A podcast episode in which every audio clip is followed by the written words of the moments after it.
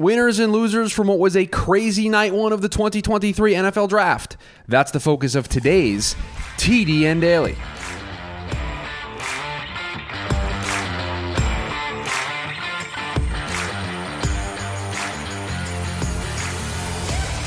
And welcome into the Friday edition of the TDN Daily Podcast. Chris Schubert back with you here once again on the show. Hope everybody is having a great start to their Friday night one of the NFL draft, round one of the NFL draft in the books. We look forward to round two and three tonight of day two, but we have to react to night one and our winners and losers. Your thoughts, your reactions as well in the YouTube live chat of what occurred um, last night here in the NFL draft. And what a chaotic start we had with Houston throwing us a curveball, going quarterback at two, then trading up to number three.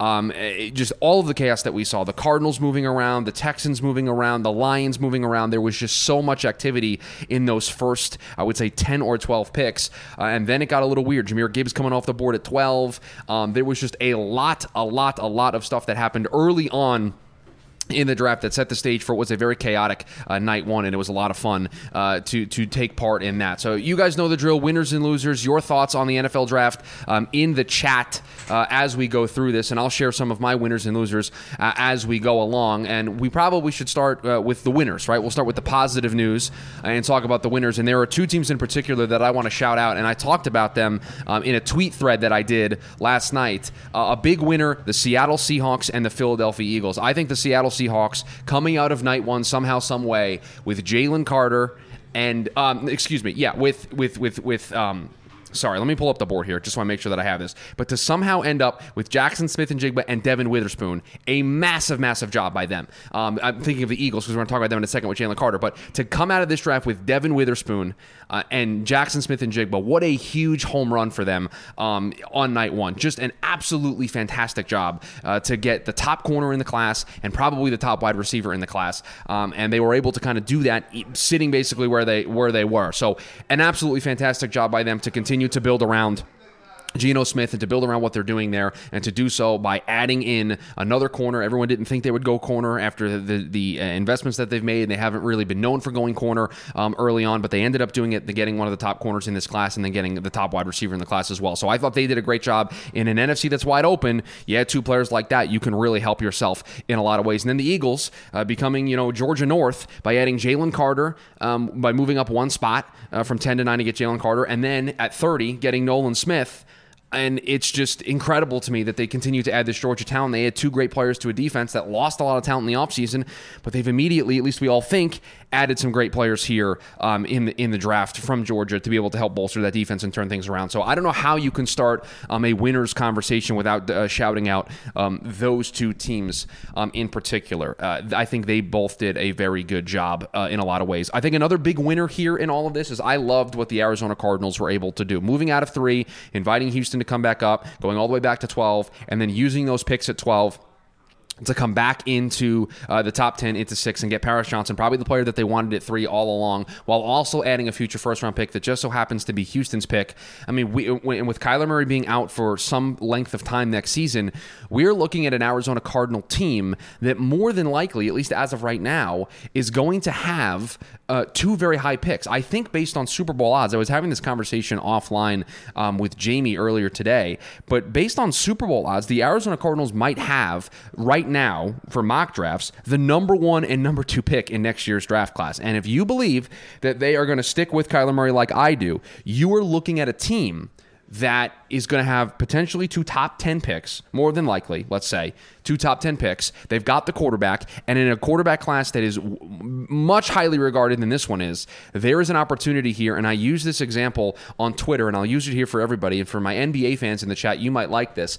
This feels like Monti Ossenfort can do what Sam Presti has been doing for the Oklahoma City Thunder stockpiling draft picks, ch- making players into draft picks, making draft picks into more draft picks, and constantly giving his team uh, the ammunition and the draft capital to make whatever type of move can come across their table. You guys know me, I've talked about it plenty on this show. I love a team that puts themselves at the forefront of opportunity, that puts them in a position to be able to strike when any uh, given um, opportunity or possibility can present itself, whether that is in the draft with a player, whether that's via free agency, whether that's via a trade if a player wants to go someplace else. You want to be able to be in the center of those conversations.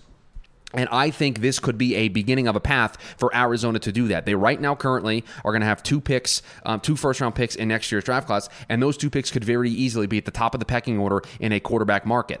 I think if they are in a position where they want to stick with Kyler Murray, they are able, they're going to be able to trade both of those picks because teams are going to want to come up and they're going to be able to get a king's ransom and be able to have picks in the first round of next year's draft by also continue to build for the future. And we give Howie Roseman all the credit in the world for stockpiling these picks uh, the way that he did with um, with Philly and having the opportunity to be picking in the top ten in a year when you went to the Super Bowl. Arizona, I think, could potentially be on that same trajectory to have multiple picks in multiple years and really be able to use them at their disposal. So I think those would be um, the three big winners that I have. And for Arizona, the night didn't start off very good with those tampering, um, the tampering news that came out that led to them settling with the Eagles on draft competition and giving up a pretty good pick. And you thought, oh no, here we go again. And then I think they immediately changed their fortune by one, getting a good player in Paris Johnson Jr. They needed help along the offensive line. And so building in the trenches is a big win. But I think more importantly, the trades that they were able to pull off to get that extra first round pick next year from Houston is all more important. 2023 is going to be a bit of a wash for this team. Uh, so for them to put themselves in a position where they have picks for down the road, I think is a huge,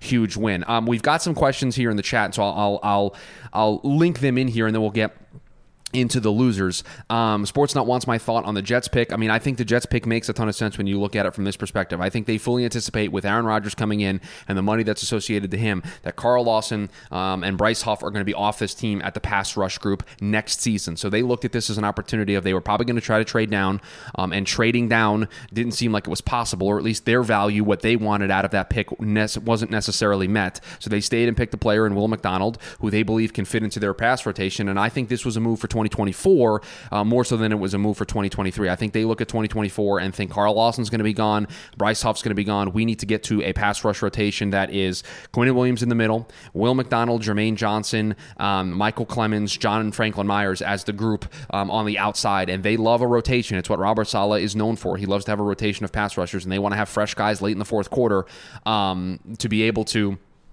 um, you know, get after the quarterback. They believe having an elite pass rush and having guys that you can rotate in and out late in the game when you have a lead is exactly what you need. So that's the thought process. Um, I think the leap that you have to make is you have to hope that this is the coaching staff and this is the the GM in the front office that is going to be able to put that roster together in 2024 and beyond because you're drafting a, 20, a, guy that's going to be what 24, 25 years old. So it's an older player, uh, and you're basically betting on him being a help uh, long term in 2024 or at least beyond this season. And you've kind of gone all in on 2023. There were some these that you could have. Um, fit around the edges, um, you know, around the edges of the roster, meaning offensive line help. They could use some help there. They could maybe use another wide receiver. Um, so I don't necessarily love the pick from a value perspective, but I will tell you, and this is something I, I personally believe in, I'm not going to judge uh, their draft performance until I see their entire class because there are some offensive linemen that sit on the board here um, to start round two that could be available for the Jets at 43. And if they snag one of those offensive linemen, then I will feel that they checked uh, a major box for them in that regard. So we'll see how it all plays out. I'm going to let their entire class come together and then have my criticisms at the end. But it was a weird pick. It was a, a different pick. But again, I think I can understand the thought process. It's up to you whether or not you necessarily um, agree uh, with it. Shout out to the Bulky and Jags for doing well. Yeah, I thought they did well here to make a move and they get Anton Harrison. We know that they're going to need some offensive line help. Uh, Cam Robinson going to be spending for some level of time, probably at least six games. Um, so that's another thing uh, to keep an eye on. Yes. Uh, what's up, Joey Harris? Uh, see you in there in the chat. Um, yeah, I mean there there is um, you know that was another good pick. I'm trying to think of any other like big time winners that I really want to shout out. And the Cardinals were a big one. Seattle was a big one. Detroit was a big one. Um, and, and, there's a lot of talk in the chat about Tyree Wilson um, to uh, the Eagles uh, to the Raiders at seven. Yeah, I mean I like that one quite a bit. I think you know listen Tyree was a player that I had mocked at two to Houston, so I viewed him as a guy that could go in the top ten. And I think if you're the Raiders, you need to get uh, you need to get pass rush.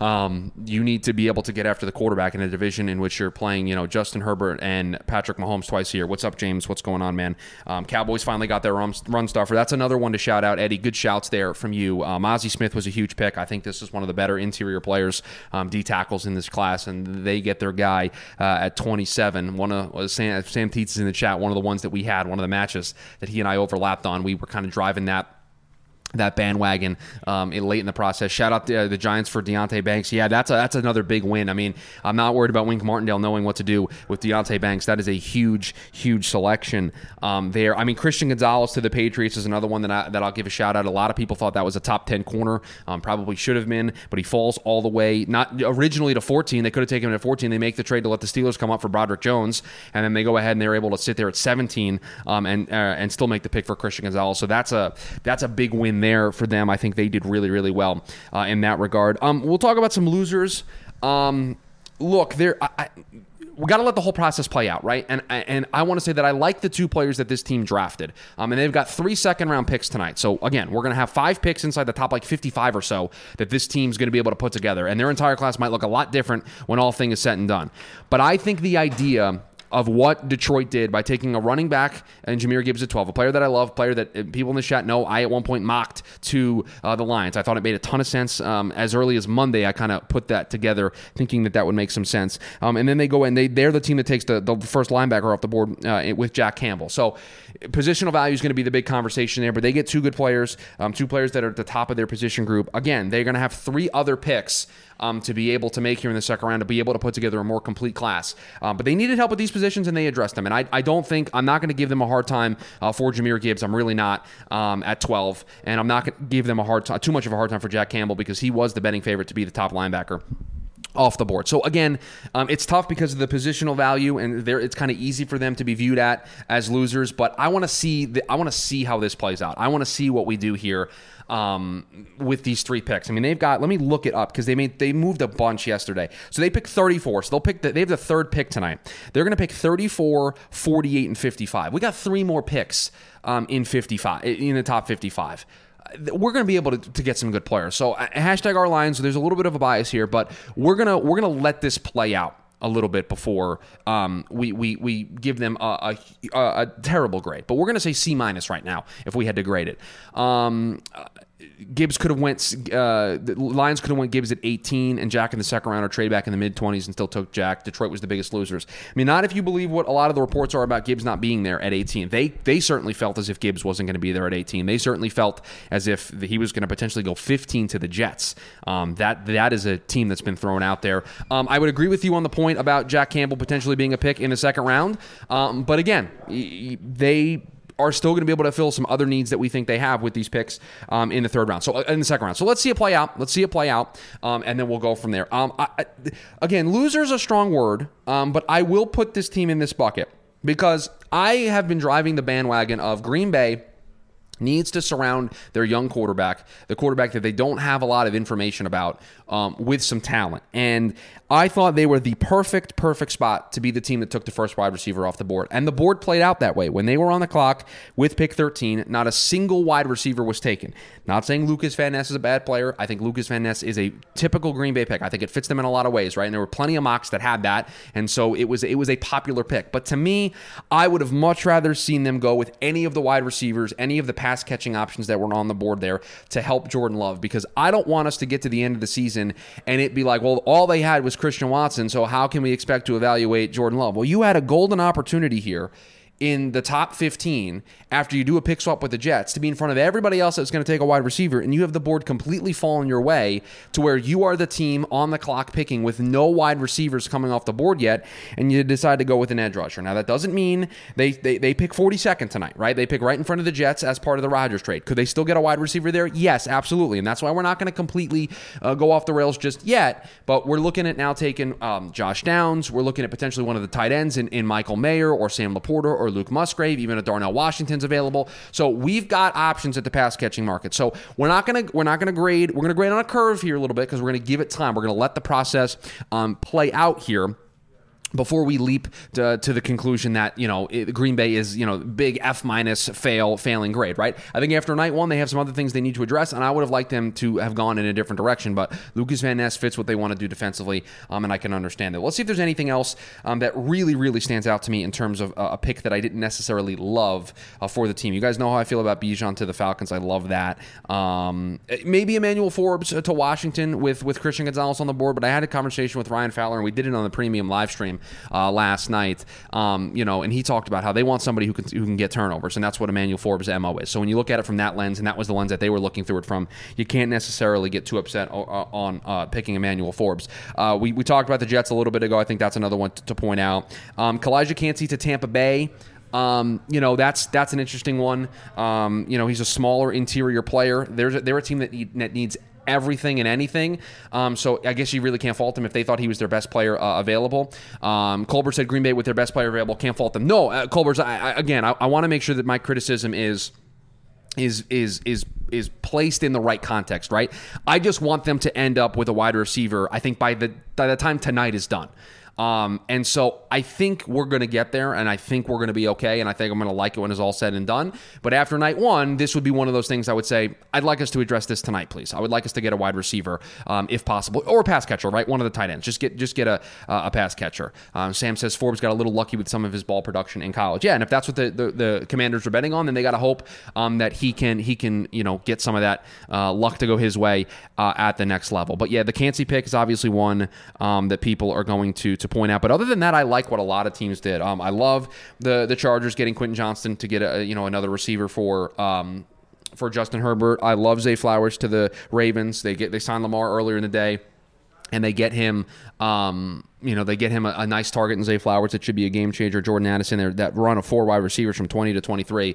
Um, that's a big one. Um, Braden says, "Sorry, for, uh, forgot one winner I liked before losers. The Bears getting Darnell. Yeah, I mean this was one that um, was one of those matches for me. I had seven of them in my final predictive mock. This was one of them. Um, I had heard um, Jamie was the one who kind of told me this that they really liked Darnell Wright, and so I was able to get there with him uh, in the mock draft. But I know a lot of Bears fans are a little bit worried about that. There were some people who thought this was that was the best offensive lineman uh, in this class. Uh, maybe at worst he was the second best. So they, they got him, and Paris Johnson wasn't on the board. It wasn't like they passed on Paris to, to go Darnell. Um, Darnell was there on the board. Uh, Sportsnet says Vikings getting a wide receiver to pair with Jefferson before Green Bay gets one. I mean they still have Christian Watson, right? So we're not gonna. I don't want to completely discount them, but the Vikings clearly loading up um, here. No more Adam Thielen, right? So they certainly needed a wide receiver too in that in that system.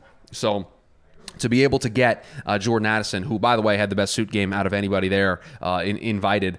Um, you know that's good, good suit game for Jordan Addison. Really, really like that. So um, overall, I mean, w- what what fun, what chaos. Um, just just a really good time uh, last night here, and I hope everybody uh, enjoyed the chaos of night one and, enjoyed their team making their picks. And if you didn't, guess what? They got more picks to be able to make here uh, tonight here. So a little bit of a shorter show. I wanted to give you guys a quick update here. Uh, my thoughts, winners and losers on night one. Um, for those of you listening to to this podcast, we are doing um, another live show for the premium members. So if you're a member of the TDN Premium Discord, that link will get dropped in there for you to be able to join the live watch along. Uh, you guys know the drill, rate, review, subscribe to the podcast. We've got the YouTube version up each and every day, and then you get to join the pre show. And today on the pre show, we're going to be talking about players uh, tonight and um, where they might go. Best players still available on the board. So we're going to be able to have that fun and then come on and join us tonight uh, for the premium uh, live watch along. So it should be a lot of fun. So I appreciate everybody joining us here uh, on the show today. I got a lot more stuff in plan, other prospects and props coming out later today as well. So all the content to have you covered uh, for for day two of the NFL draft. So I uh, hope everybody has a great day in the podcast feed, and I'll talk to everybody on Monday.